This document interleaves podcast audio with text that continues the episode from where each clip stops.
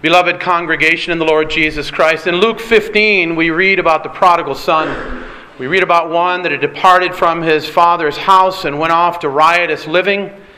And when he did finally return, and he did so because of the work of the Holy Spirit, it wasn't of his own accord.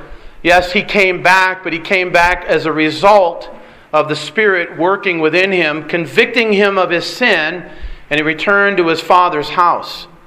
And in doing so, what we see that stands out is the love that the, ha- that the father had for his son who had departed. He had never stopped thinking about that son.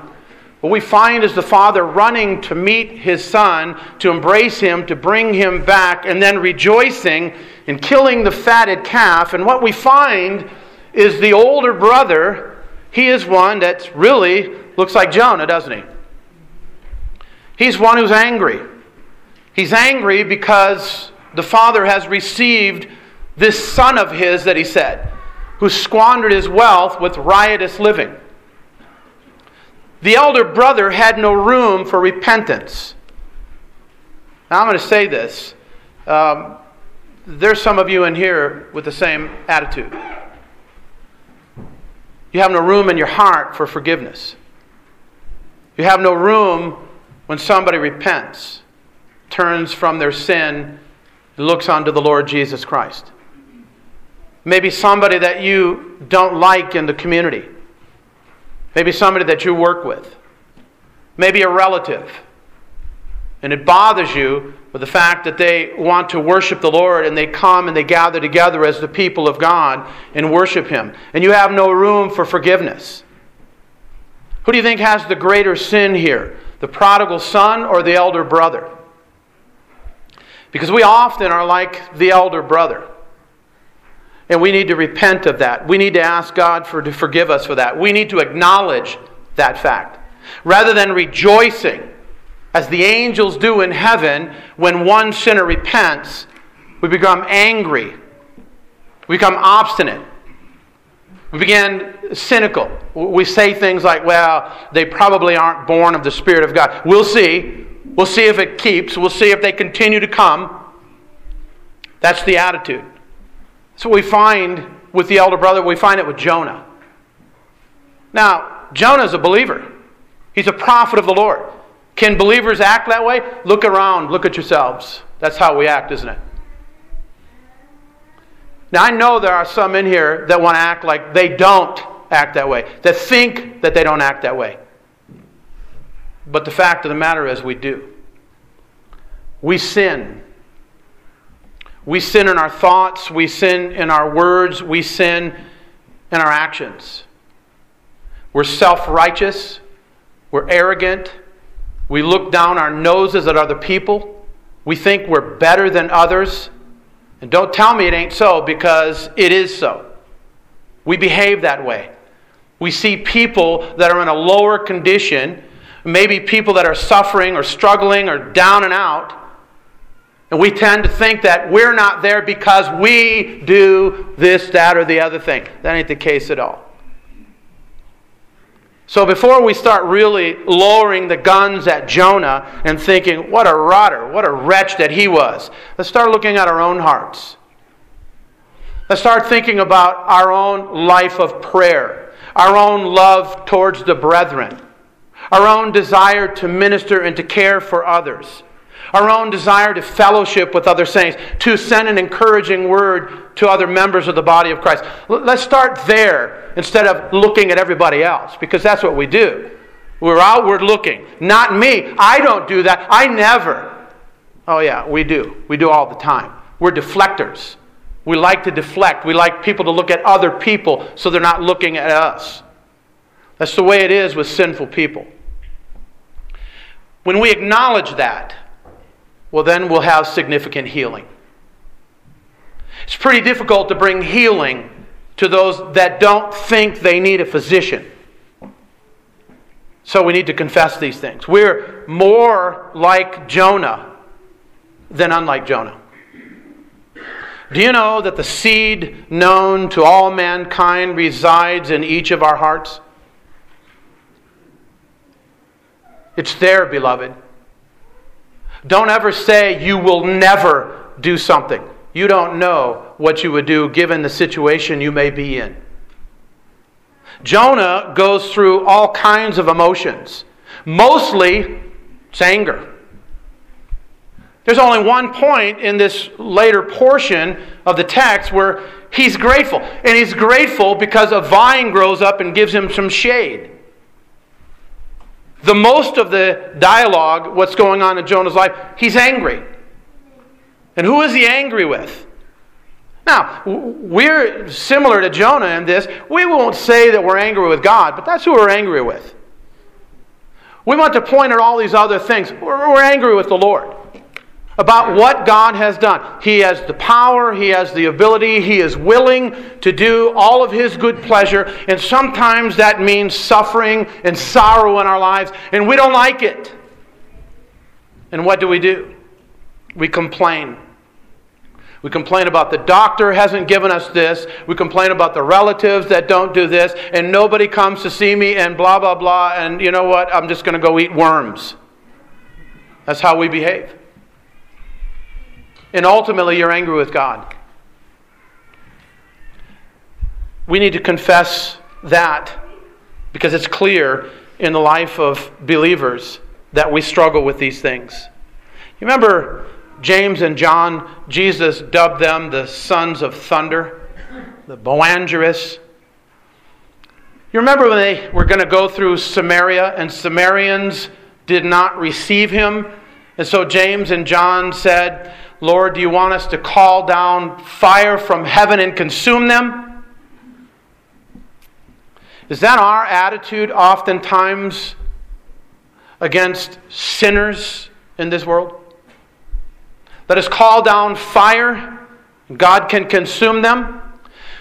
What is your thought about the, the homosexual community? Do you ever talk to a homosexual? Would you engage with a homosexual? Would you speak the truth to them? Are you too busy about, oh, I can't get that stuff on me? There's something wrong. You see, we have this built in Pharisaism that wants to separate everybody that is not like us. And we call them monsters. And we put them on their little reservation in their own little communities. And beloved, they are more like us than unlike us. They are those created as God's image bearers. Fallen, yes, shattered, broken, but they're not beasts. Jesus said to James and John, you don't know what spirit you're of. The Son of Man did not come to destroy man's lives, but to save men's lives.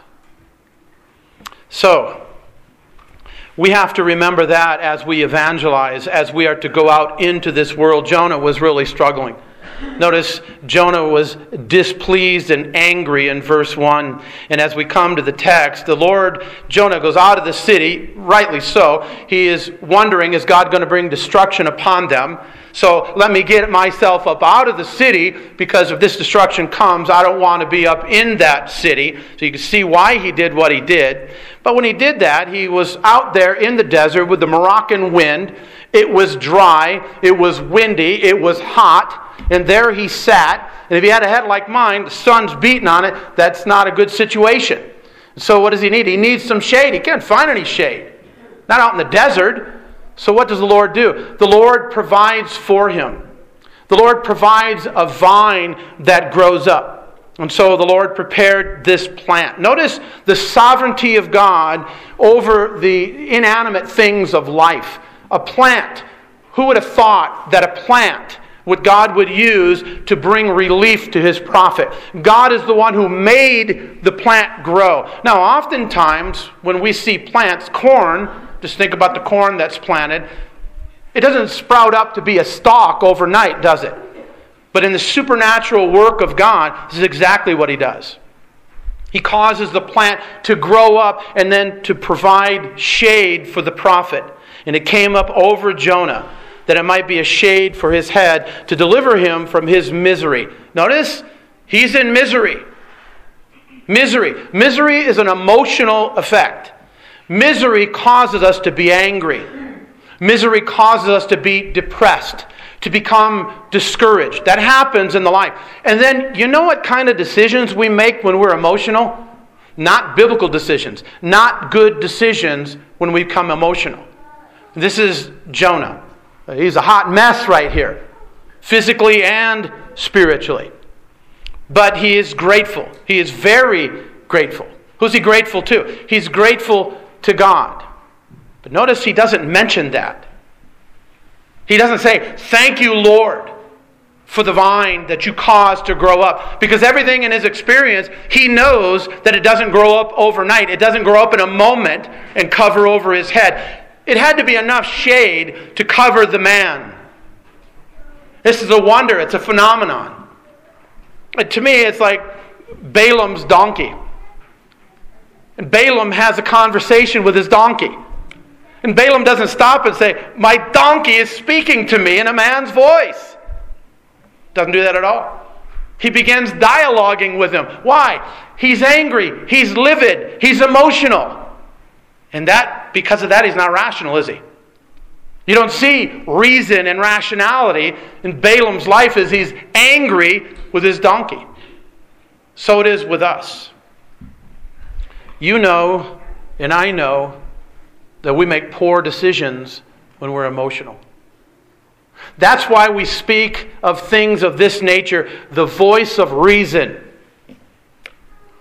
That's why there is somebody that is objective in these things that really doesn't have any skin in the game. Uh, they come alongside and they, wait a minute, hold on a minute. Let's think about this for a moment. Jonah doesn't have that. But because of his anger, he, because of this emotion going through him, he, he makes some accusations. He does some things that are uh, unpleasing to God. He's angry with the Lord. And so he, he doesn't say, Thank you, Lord. Thank you for providing for my misery. He's grateful for the plant. This is generic. Are you grateful to the Lord? You know, oftentimes we gather together with family and friends and we, we talk about we're grateful, Thanksgiving, we're grateful for this. We're, are you grateful to the Lord? Because there's a difference, beloved. The world says that. I'm grateful. Grateful to who? I'm thankful. Thankful to who? Well, you know, to karma, to my lucky stars. The, the, the stars aligned and they fell in my favor. That's the world in which we live. So you press it. Who are you thankful to? For providing you with all the good things that you partake of. We say things like this count your blessings, name them one by one. You can't. They are more than you can number. God has blessed us with all the spiritual blessings in the heavenly places in Christ. And so we're deliberate, we're distinct. We thank the Lord. The psalmist is clear with that, isn't it? Bringing thanks to the Lord. Oh, give thanks to the Lord. Oh, that man would give thanks to the Lord for his wondrous works and his goodness to the children of men. Giving thanks deliberately to him. That's a lesson learned. It's a lesson for us to learn. Why is it that when you're around an unbelieving crowd, that you're hesitant about saying that you're thankful to God? Do you have fear? Are you, are you too concerned about your reputation? Do you fear the faces of men? Do you fear ridicule? We need to be deliberate as the people of God. But as the morning dawned, verse 7, the next day, God prepared a worm. Notice this plant and worm, all in a day. The Lord prepares this particular worm, just like he had prepared the fish to swallow Jonah. Now the Lord prepares the worm to devour the plant, and then Jonah's back in the misery again.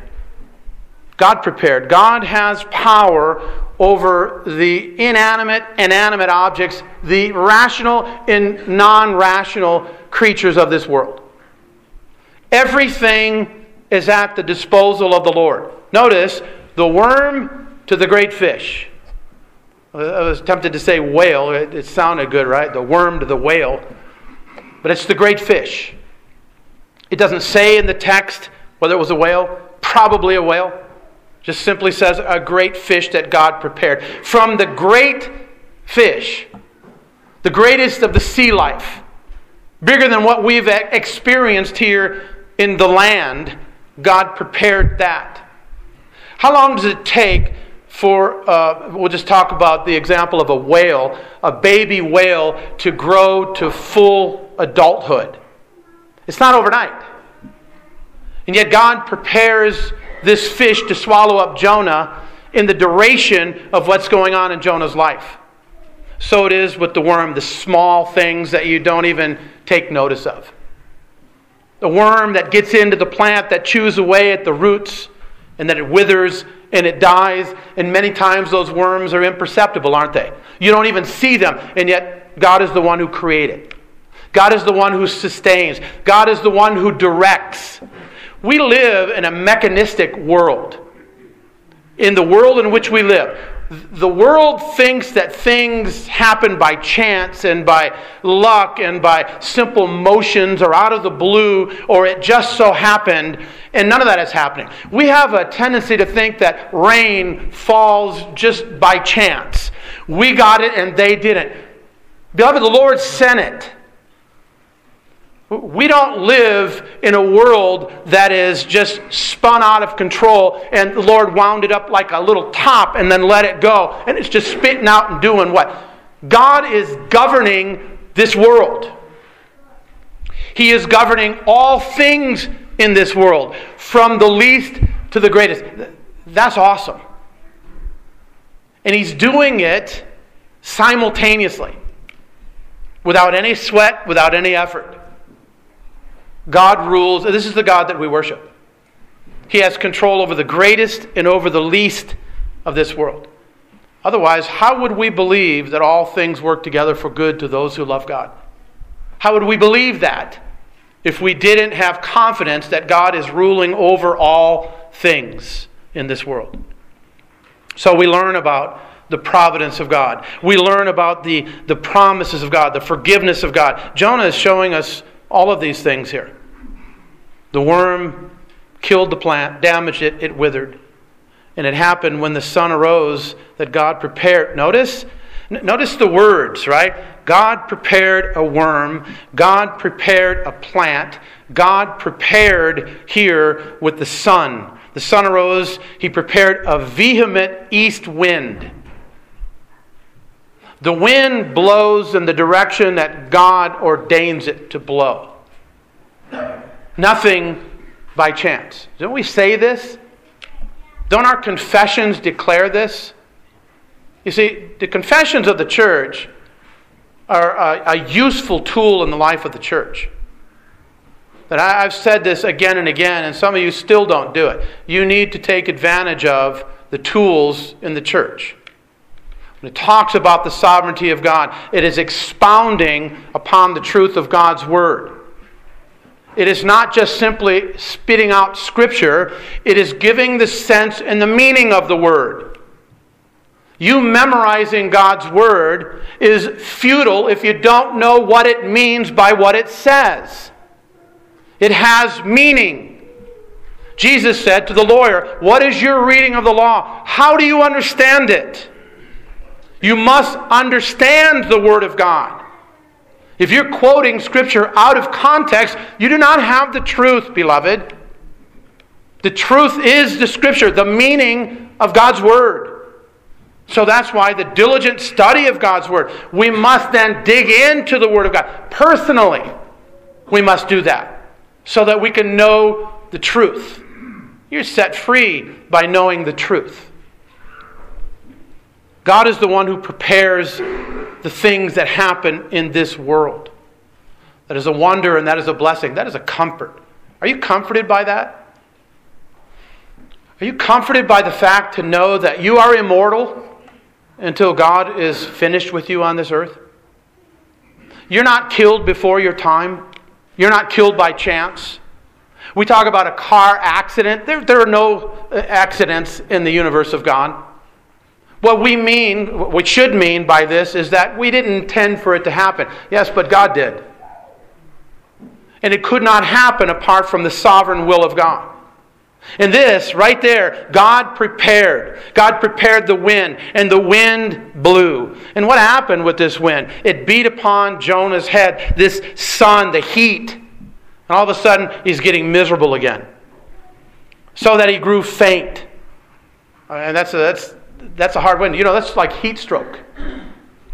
Been out, you get sapped, your body loses fluid, you become dehydrated. If you've been to the point where you haven't had enough water, you'll know because you get a massive headache. You have to drink water.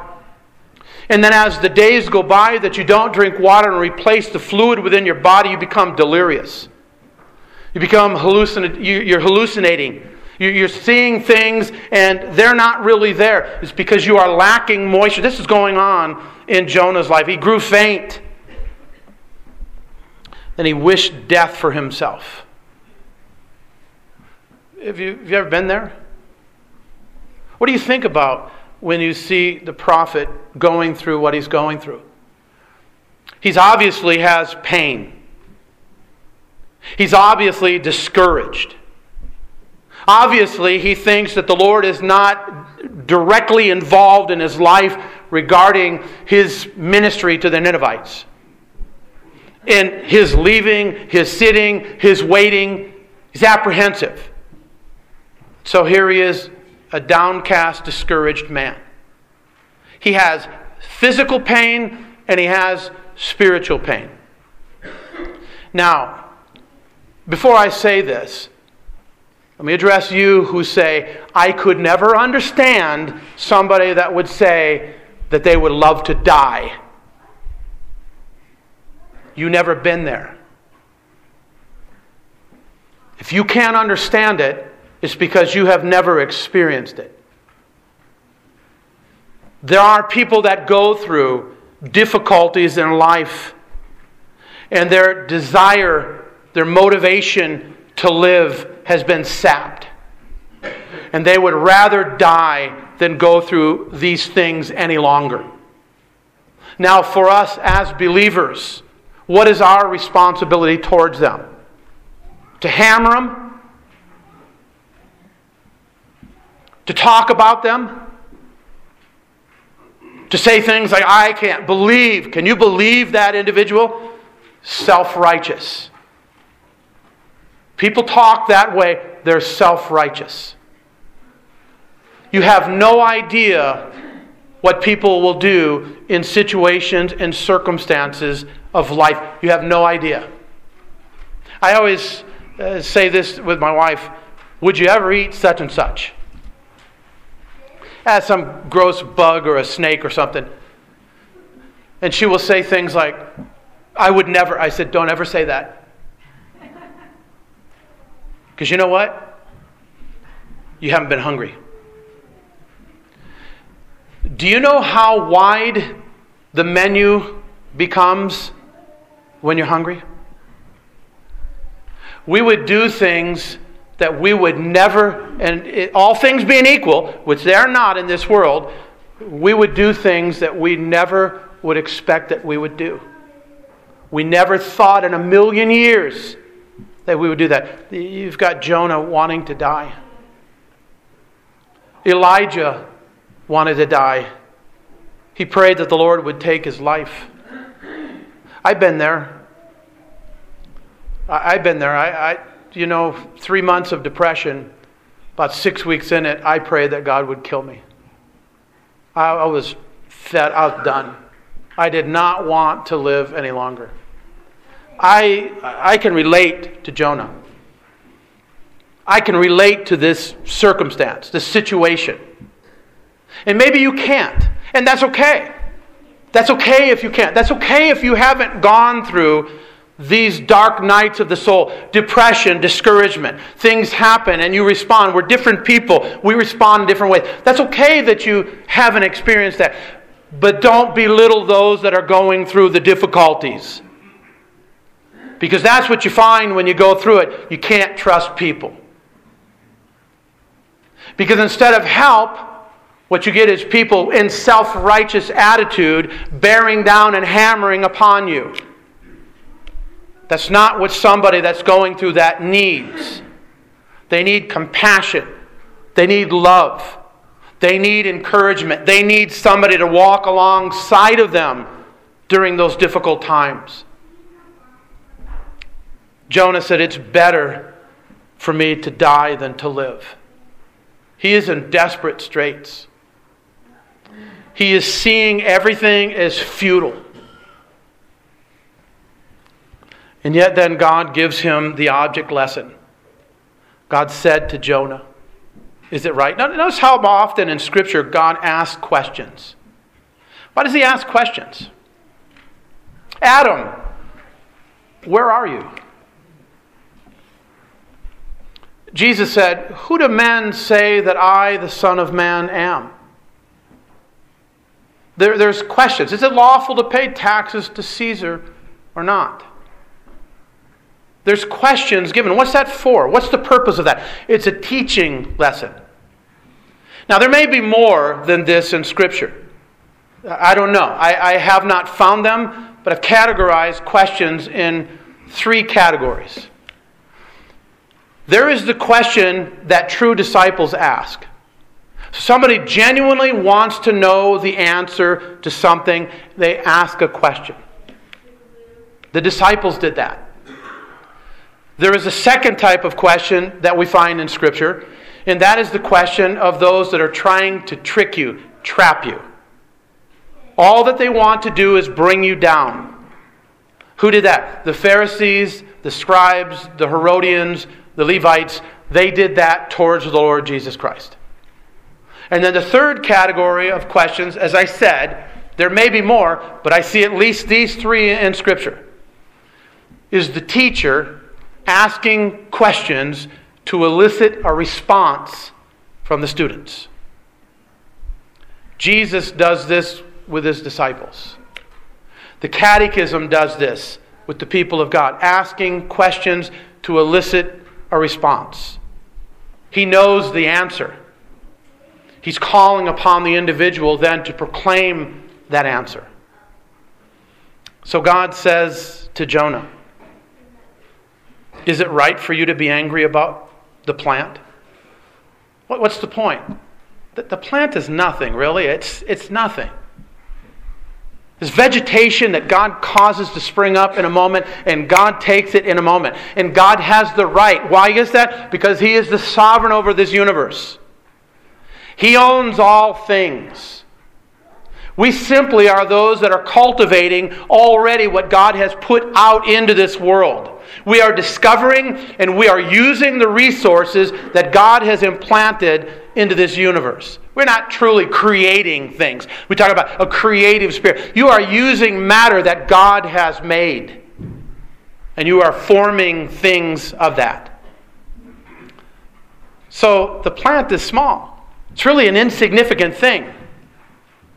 And it's in comparison to the Ninevites. Notice that Jonah is angry because God took the plant for him, but he would be happy if 120,000 who were lost people were killed.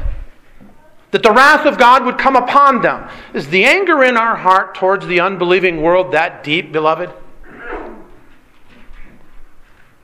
Do you realize, even as we learned in Sunday school this morning, the unbeliever cannot worship the Lord? He doesn't have the capacity to worship the Lord. A cat can't be a dog. A dog can't be a camel. They are according to their nature. The unbeliever's nature is hatred towards God. You cannot cause them, make them, force them, cajole them to be worshippers of God. It cannot happen. It will not happen. Anything apart from faith is sin. God is the one who makes us true worshippers.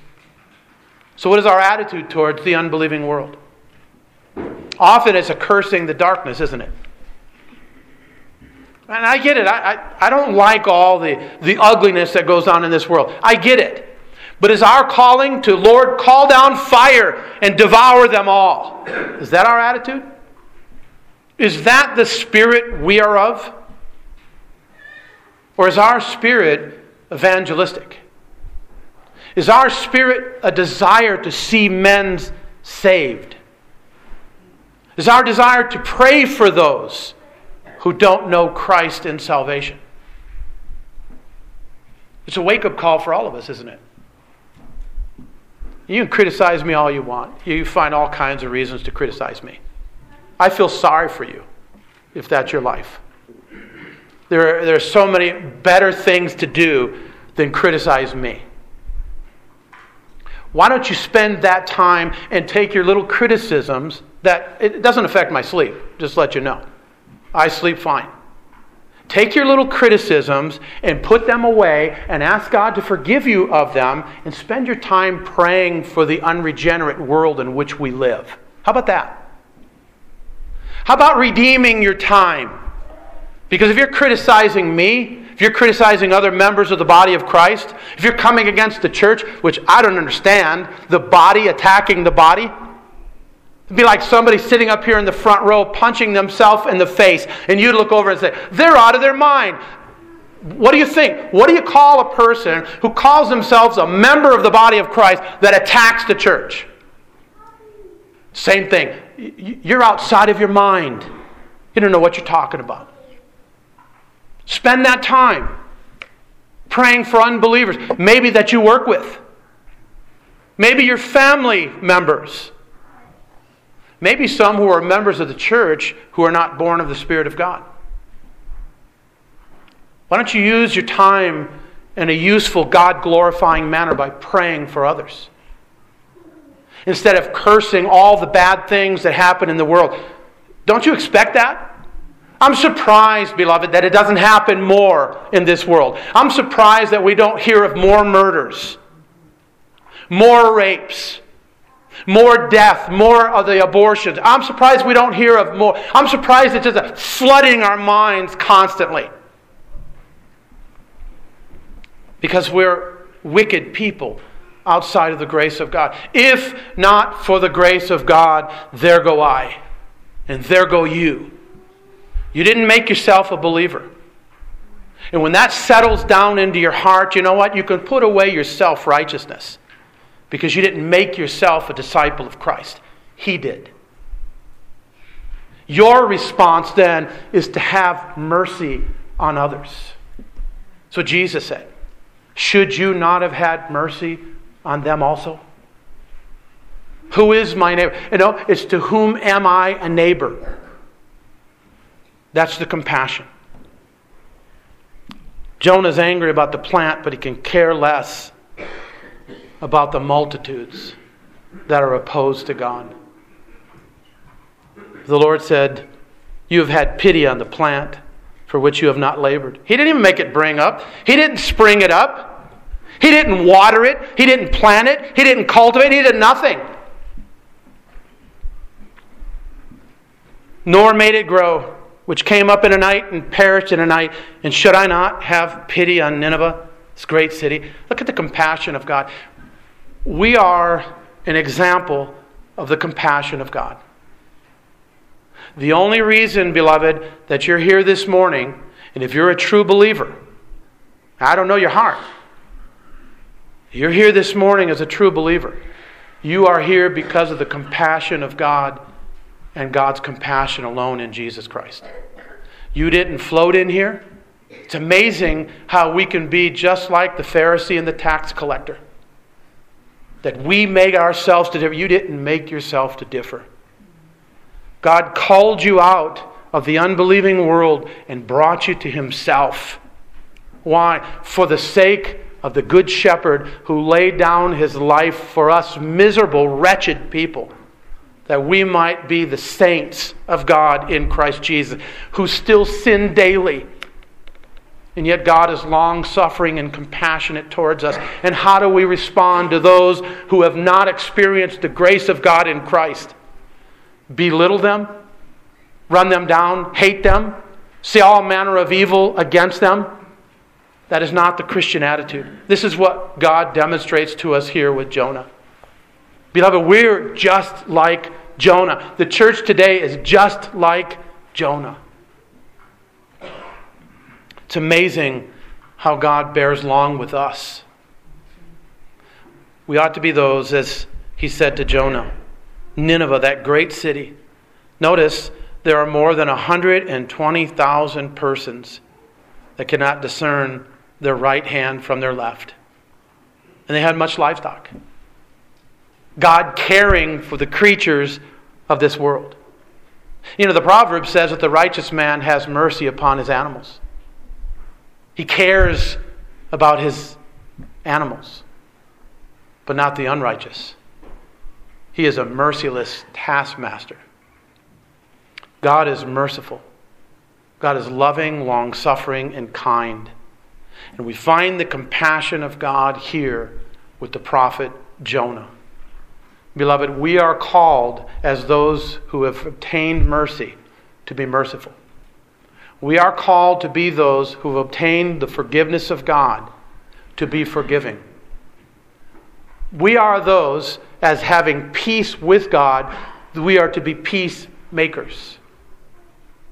We are to be peaceable as much as lies within us with all men.